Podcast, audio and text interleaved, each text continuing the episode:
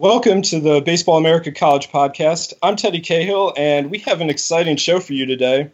Those of you who have been listening throughout the fall know that I've been interviewing people from around the college baseball world. We've had uh, Texas coach David Pierce on, we've had Mississippi State center fielder Jake Mangum on, we've had Arizona coach Jay Johnson on. We've had some some pretty good guests. Is, is I guess what I'm getting at here. Uh, and today, however, we are abandoning that format uh, for a different kind of show. And today we're introducing our college coverage team for the 2019 season. And that again includes me, um, which I know you're all very excited about. Uh, but this isn't about me today. We're, it's about introducing my new teammates. So, with that in mind, I'd like to welcome Dave Serrano and Joe Healy into the show. Welcome, Dave. Thank you. Thank you, Teddy. And welcome, Joe. Hey, thanks, Teddy. Happy to be here yeah, it's uh, it's exciting to have this group together uh, for this season. And I don't think Dave really needs an introduction, but we'll give him a brief one anyway. Uh, he's been the head coach at UC Irvine, at Cal State Fullerton, uh, and at Tennessee. He was the 2007 Coach of the Year, the 2004 Assistant Coach of the Year, and he took both Fullerton and Irvine to Omaha. Joe comes to us uh, from College Baseball Central where he's been writing and podcasting about college baseball uh, for the last several years. So it's an exciting team. I'm excited. I, I think I've said excited a few times already. Uh, but we at Baseball America are very excited about this group and um, you know what we're going to be able to do uh, this spring as we really get into the season, which is fast approaching uh, on February 15. Um, so while we're getting to know each other, I wanted to ask uh, both of you guys how you first got interested in college baseball. Dave, I know it's probably a little different for you. You played, you played at Fullerton. Um, you probably grew up thinking about playing college baseball. Joe and I did not. Um, but when you finished your playing career, what drew you back to, to the college game? Well, I, I, it was part. It was being part of of of, of a team, and uh, you know, my my college career it's the highlight is I played at Cal State Fullerton, but the truth of it is, and I love telling this story, is that I was a walk on at a junior college at Cerritos Junior College for a head coach in Gordy Douglas and an assistant in George Horton. And I tell people all the time, and all joking aside, the only way they knew my name is because I was the name they wrote down for the guy that was throwing batting practice every day. And it took me two years to play there. I didn't play until my third, my redshirt sophomore year at a junior college. And I'm proud of that because I persevered. And uh, in today's day and age, you know, a lot of kids transfer out. I stayed the course, and it, it led me to back into coaching, which I started my coaching career at Cerritos Junior College for George Horton. It led me to Cal State Fullerton as an assistant, to the University of Tennessee as an assistant, and so on as head coaches. So um, I really believe uh, when I got out of high school and then started playing college, uh, I wanted to stay in the game. I knew I wasn't a professional player. I never, I had aspirations of being a professional player, but I was also very realistic in my abilities. And um, so I learned the game. I learned the game from some great coaches, and I wanted to give back and, and teach the game and, and stay competitive. And I, I have a very strong competitive nature, and that's what led me back to to being a mentor to kids, like many coaches were over my career. That is uh, that that kind of perseverance, like you said, you that's tough to to sit on a, a junior college bench for a couple years, but that's uh, that, that's that's awesome. Joe, um, you like me, did, you didn't play college baseball, so what got you into to the game? I think it has a lot to do with time and place. Uh, I think I've told this story to uh, various ways before, but you know, I grew up in Houston, and my, my formative years of being a, a sports fan, if you will, and a part of that was college baseball, was kind of the late 90s and, and, early aughts. And that was kind of boom times for college baseball in, in that area. This was, of course, the height of, of Rice under Wayne Graham. It was the height of the University of Houston. At the time, that, that rivalry was as hot as it's ever been at that time. The 2003 Super Regional was, was Rice and Houston, and that's one of my first uh, memories of watching college baseball. Um, that involved teams locally, and I saw it on TV. I wasn't there in, in, person, but it was just kind of cool to see two teams that I grew up, you know, in their backyard, um, competing at that high of a level in college baseball. I thought that was really really cool. But it was beyond that. It was also the height of Texas under Augie Garrido and the height of Baylor under Steve Smith and. Um, you know, Texas A&M was always a player, and they were a couple years from from hiring Rob Childress and kind of getting getting going again. But it was just a really neat time um, in that part of the world uh, to be following college baseball. And I'd always been a fan of, of Major League Baseball, obviously, but um, there was the, these cool little quirks in college baseball that made me fall in love with it. Things like you know the midweek games that don't really look like the weekend games, and the fact that your series were all on the weekends, and instead of five starters, you needed three starters, and of course you know, as a kid, the offense appealed to me. Uh, you know, as a as someone who's 14, 15 years old, uh, that kind of style of baseball tends to appeal to you uh, more so than a pitcher's duel. You typically don't uh, start to appreciate those until you're a little bit older and understand some of the nuance there. But um, so it's just a lot of time and place. I went off to, to college and I, I did my undergrad study at Sam Houston State, and that was a great time to be there. Mark Johnson had just taken over that program. Of course, he was legendary head coach at A and M before that, and he turned that program around and they got to three regionals in the four years I was on campus. And so it was kind of cool to be right there and see that happen firsthand. So um, had I grown up, uh, you know, in the upper Midwest, for example, I don't, I don't know that I would be the college baseball fan and now the member of the college baseball media like I am now. So it's, um, I'd like to think I would have always gotten interested in it, but I just don't know that I would have kind of um, approached it in the way I have and, and looked to make it a career in the way I have had I not been where I was in Houston, Texas, in the like I said, the late '90s, early aughts. Yeah, I mean the as a, a kid of the Midwest, um, I, I, know I did not. Um, you know, when I when I was the age you're talking about, that I, I wasn't necessarily following college baseball that closely. You know, when you grow up in Cleveland, uh, it's it, it's not like growing up in Houston where, where there is all that great college baseball. But uh, you know, it's it's interesting how everyone comes to the game because it is a little different, like you said, Joe. It, you know, it's um, it's not like the big leagues, and frankly, that's part of the appeal is that it is a little different. I think that's true of college sports across the board. Uh, that's certainly how I view college football versus the NFL. That it's not the NFL. That um, you know, it's not this this uh, hugely commercial venture. Obviously, it's very successful that way, but uh, you know, it's all you know, it, it's just much more unique in, in, its own way. And college baseball is, is, that way as well. Um, so this time of year uh, is the time that people generally look back at the year that was and, and look ahead to the next year. So I kind of wanted to do that a little bit with with college baseball. 2018, uh, I guess is where we'll start. We'll talk about our favorite memories from 2018, and uh, it was college baseball was there was a lot going on in 2018. I mean, you start with the with the way it ended with Kevin Abel's outstanding performance in Game Three of the the World Series Finals to to win the national title for Oregon State. Mike Martin set the all-time wins record. Uh, Cody Clemens heroics for Texas, leading them back to to Omaha uh, for the first time under David Pierce. Tennessee Tech won 28 games in a row. That was a remarkable winning streak, and uh, on a much more somber note, um, of course, the, the passing of Augie Garrido, one of the, the absolute legends of this sport, um, was uh, happened in the spring, and we had some big retirements: Wayne Graham, Mike Gillespie, Jim Morris, most surprisingly, Pat Casey. Uh, they all stepped away from the game. We had Casey Mize and Brady Singer going at it.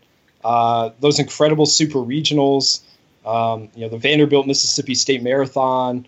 Uh, Washington and Fullerton played that wild game three. And uh, of course, in, down in Gainesville, Austin Langworthy's walk-off homer to send Florida back to back to Omaha in a, a very strange fashion. The ball bouncing off of uh, the right fielder's glove to go over the wall.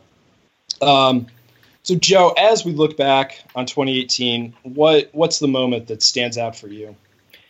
First of all, it's hard to imagine that all that stuff happened just last year. As you were kind of rattling all that stuff off, that's kind of incredible that we, we packed that all into one year. Um, so I have a few, and I'll go rapid fire on here. But uh, first, personally, it was my first trip to Omaha. Um, you know, whether as a spectator or as a member of the media, um, and it was everything that um, you know. Obviously, I've, I've, spent a lot of time watching it on TV through the years, but it, it's a different experience to be there, and it's everything that everyone says it is. It's it's a it's a um, you know kind of a trade show atmosphere in some way. It's like a family reunion in some way.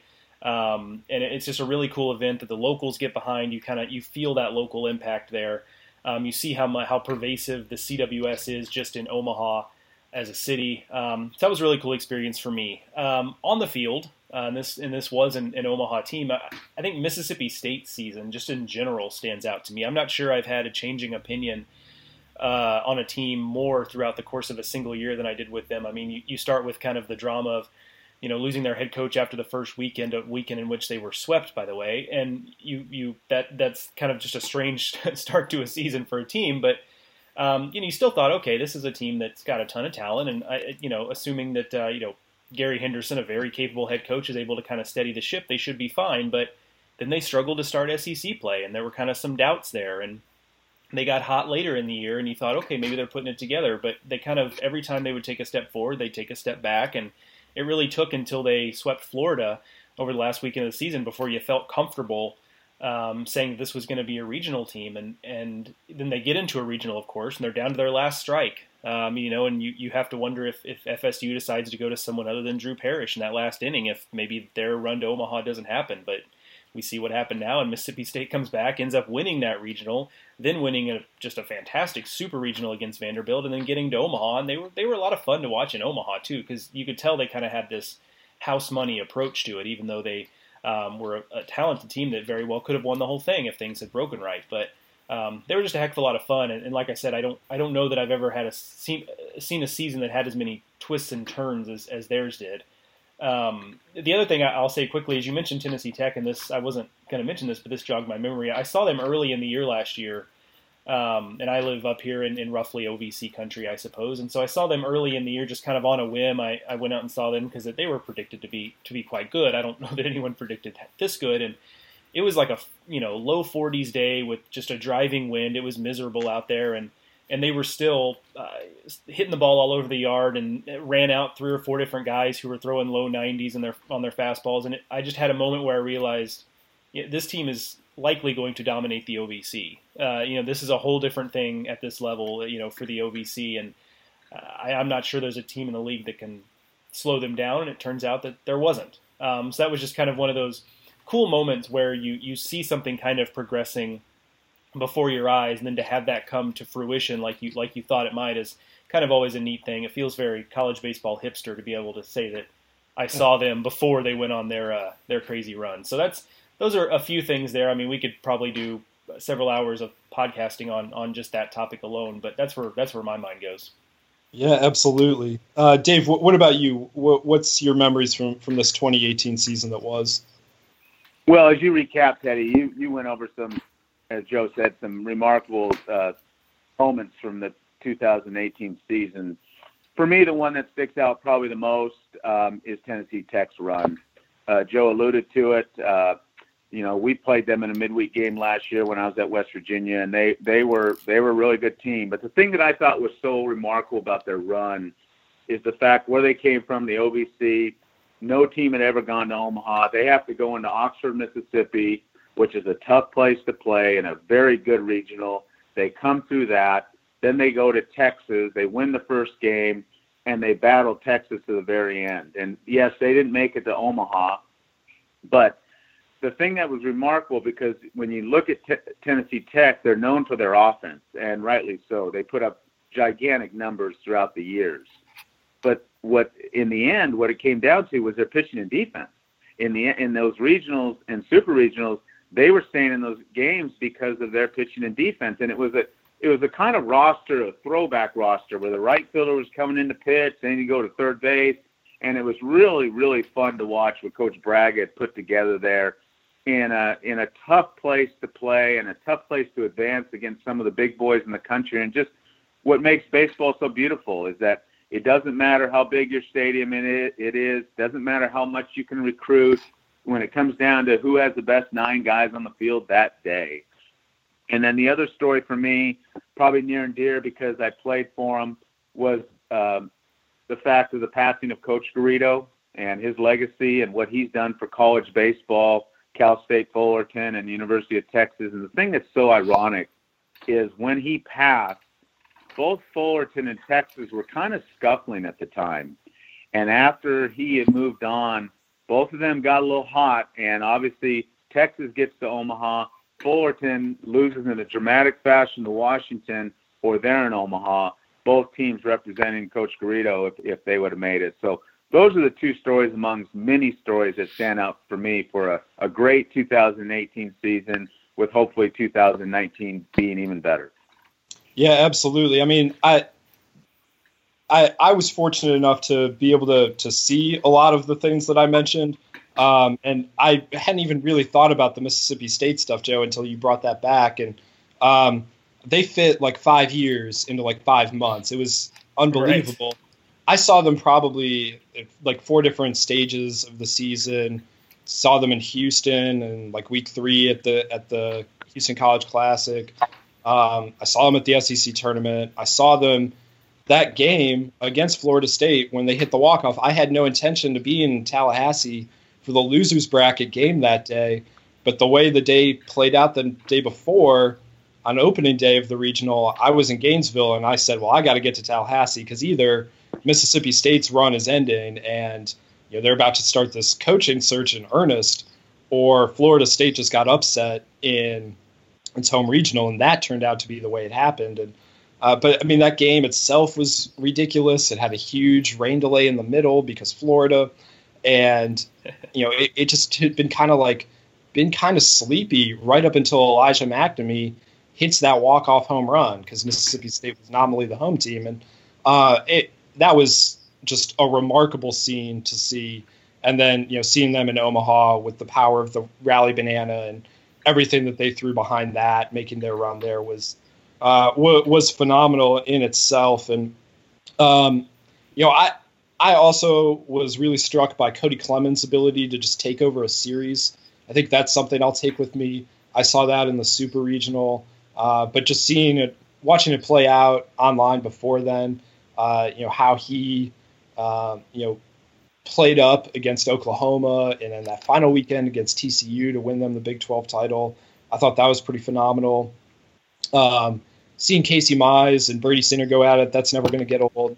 I saw that happen again, and uh, we got a, the bonus of a rocket home run off the bat of Jonathan India uh, in, in, that game in May, and uh, there was just so much talent on the field that day, which is always a lot of fun to see. But you know, I'd also like to mention again. I know I've talked about this on the podcast at various times. Uh, just how cool it was, though, to see Army play Navy in a doubleheader at Camden Yards. Uh, I love everything about that rivalry.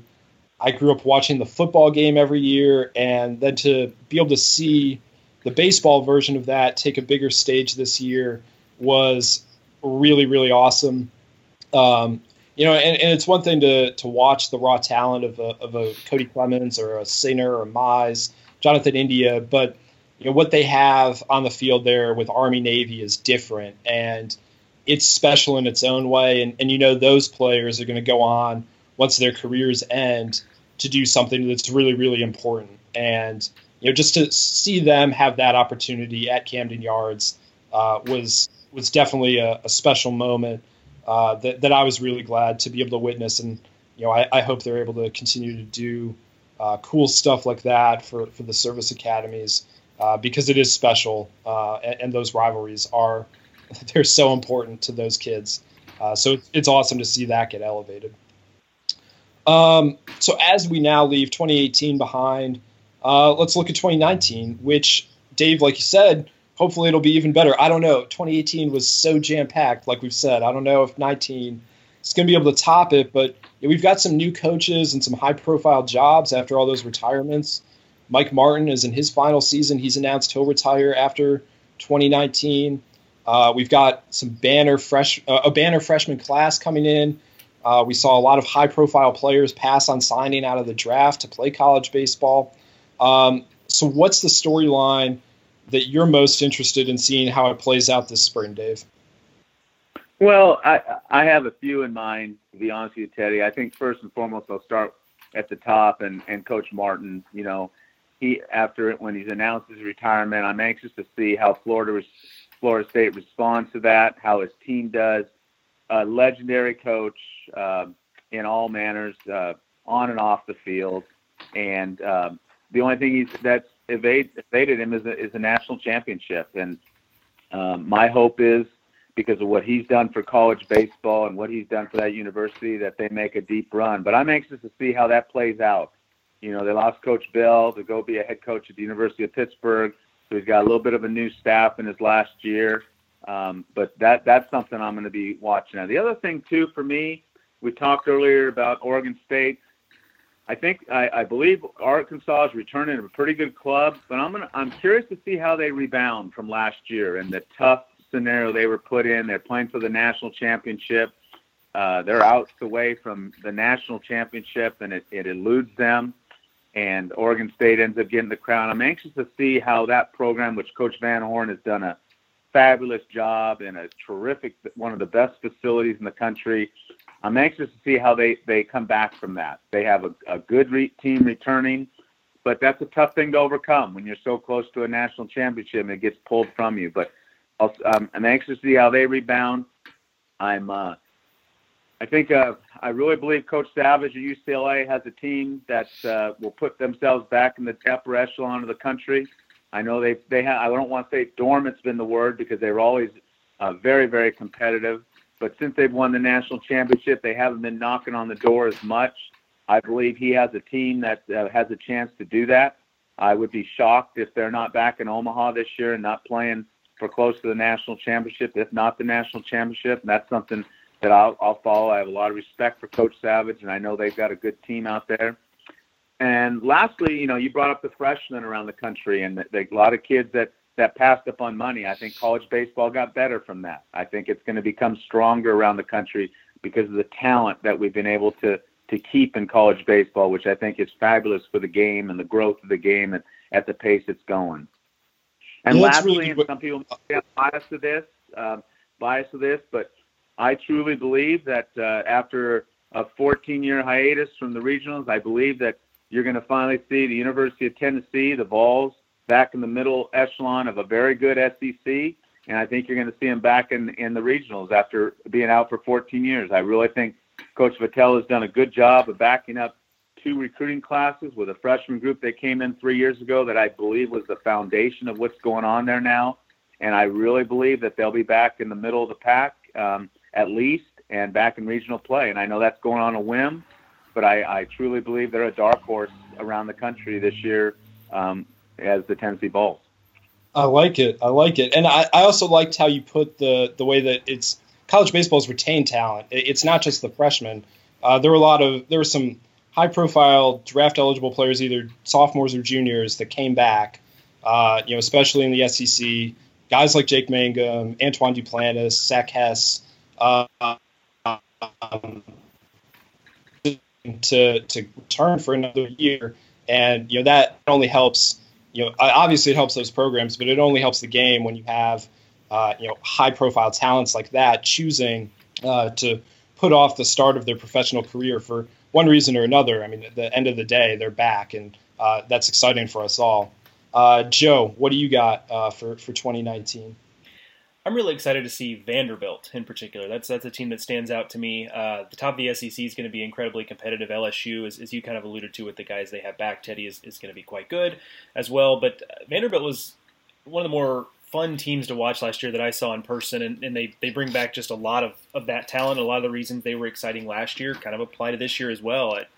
the uh, the freshman class they had last year with guys like Pat DeMarco and Philip Clark and Austin Martin um, are some of the best freshmen that I saw on the field last year. Some of the most exciting freshmen, and, and those guys are back. And then you add uh, to, to piggyback onto the what Dave said. I mean, they've got a guy in Kumar Rocker who's uh, perhaps the most exciting freshman arm in, in college baseball, and sounds like he's going to have a pretty important role on their team from the very beginning. And then you mix in some of these veterans, some of these names that feel like they've been at Vanderbilt forever: J.J. Bleday and Julian Infante, Patrick Raby, Ethan Paul. It really just kind of seems like a team that's got that perfect balance of young, exciting talent, uh, you know, veterans who have been productive over a long period of time, and reloading with some guys who can kind of help bolster some areas on the roster. And uh, the last couple of years have been marked by uh, very good but not great Vanderbilt teams, and it feels like the 2019 team might be a team that kind of returns Vanderbilt to being a great team.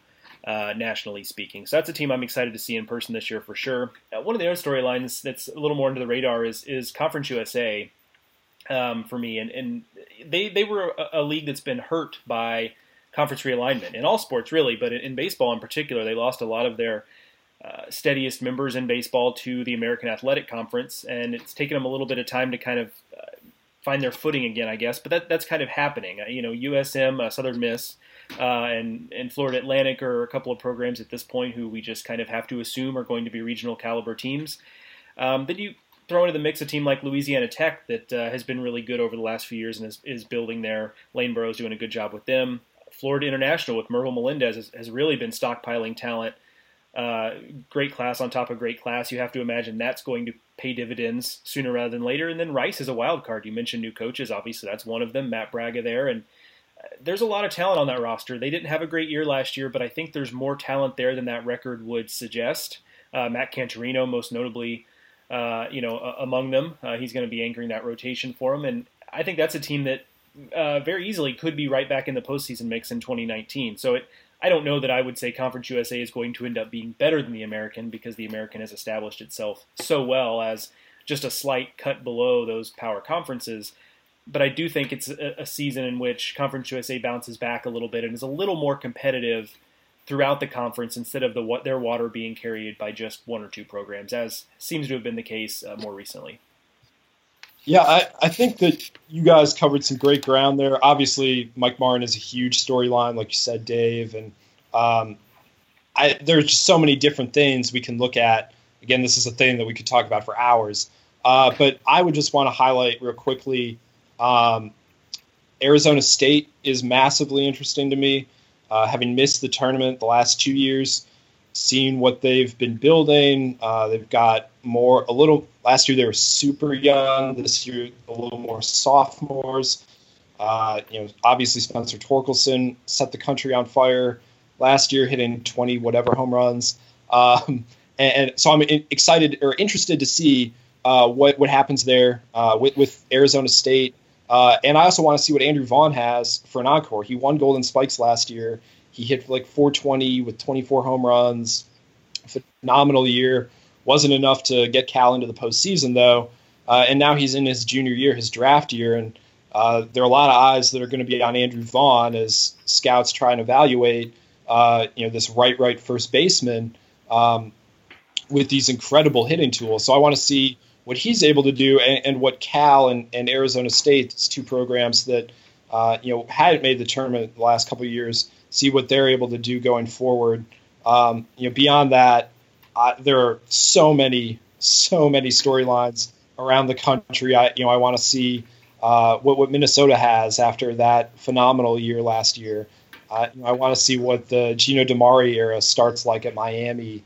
Um, what the what Mississippi State, who like we mentioned, fit like five years into five months last year. Well, now they have a new head coach in Chris Lemonis and another really exciting team. What's that like uh, going forward now? So there's going to be plenty to to keep us uh, interested and, and, and locked into all sorts of uh, different areas of the country and uh, you know so many great players and, and great teams that will emerge uh, over the the next several months to come. Uh, and like you I know, said, we're going to talk about all that to come. But Dave, what, what do you got? You know, the, the thing that hearing you talk, hearing Joe talk, the thing that's for me that's so exciting. You know, I've always been on the field. I've always been a fan. I've I knew I've known all the storylines within our team. I've always been the fan of our team. But what's so exciting for me now is that I'm going to be aware of many storylines around the country, and I could be fans of many teams around the country. And that's what's exciting about me about being on with with you guys at Baseball America and covering this great game of college baseball and the wonderful people that are involved in it, from the coaches down to the players. And and I'm just very thankful for you guys giving me this opportunity to share my thoughts with you guys of the great game of college baseball. Absolutely, it's a little different when you have to view the whole. You know, you, you can be so locked in, laser focused when it's just your team, but when you can see the whole picture, it it's exciting, and um, you know, it, we'll, we're excited to have you uh, be able to share your your analysis and and your insights about uh, you know what you see, um, you know, given all your experience in the dugout um, this season. Uh, before we get out of here, on Joe's old podcast, he liked to ask his guests for uh, for local food recommendations, and I wanted to put a slightly different spin on that. Let's say we're at a game and you need to go to the concession stand for some food, what is your go-to concession stand item, Joe? Well, it's, it's fun to be on the other end of this question. I, uh, I'm excited about that opportunity. Um, so my go-to, and, and, this is not available, this is not ubiquitous among concession stands, but I, I feel like, as a quick side note, I feel like as college baseball grows and then the facilities grow, I feel like the concession game has been stepped up quite a bit just over the last several years. I feel like I see a lot more variety out and about. So with that said, if if a concession stand has like a barbecue nachos situation going on, like that typically tends to be my go-to because it's you get pretty good volume with that for your money, I feel like. And also, you know, with the barbecue going on or whatever the meat topping is, you get a little bit of protein to go with just the, the chips and the cheese and what have you. So I feel like that's a good volume, good you know, good variety. Has a little bit of nutritional value there. I know that's not really what you're looking for when you go to the concession stand, but it's always nice when you get a little bit something extra there. So that's kind of that's my go-to when that's available. There's a variation of this I've seen at some places. Uh, the first one I ever actually had of these, maybe I'm just ignorant and this has always been a thing, but um, at Illinois, and I've been told at several other concession stands uh, in the area, they have what they call a walking taco, which is where they take like a bag of Fritos and cut off kind of the top of it, and then they just take the bag of Fritos and put like a you know the, the meat and the cheese. It's kind of like a Frito pie, I guess, but it's it's in the bag, and so you get a fork and you just kind of uh, eat it straight out of the bag. I'd never actually had one of those until I was at, at covering a game at Illinois a couple years ago, and and they had those. That's kind of a variation of the same idea, if you will. So that's kind of where I gravitate. I mean, you can't go wrong with a good ballpark dog as long as they're they're made well. Um, you know, Rice used to have, probably still does. I just haven't been there in a couple of years, but they do cookouts um, at their stadium every week. They have like a local organization representing a high school band or a high school choir or some athletic booster club, and the parents of, of students in those groups will do a cookout and they'll do barbecues and bratwurst and uh, I'm sorry, burgers and bratwurst and things like that.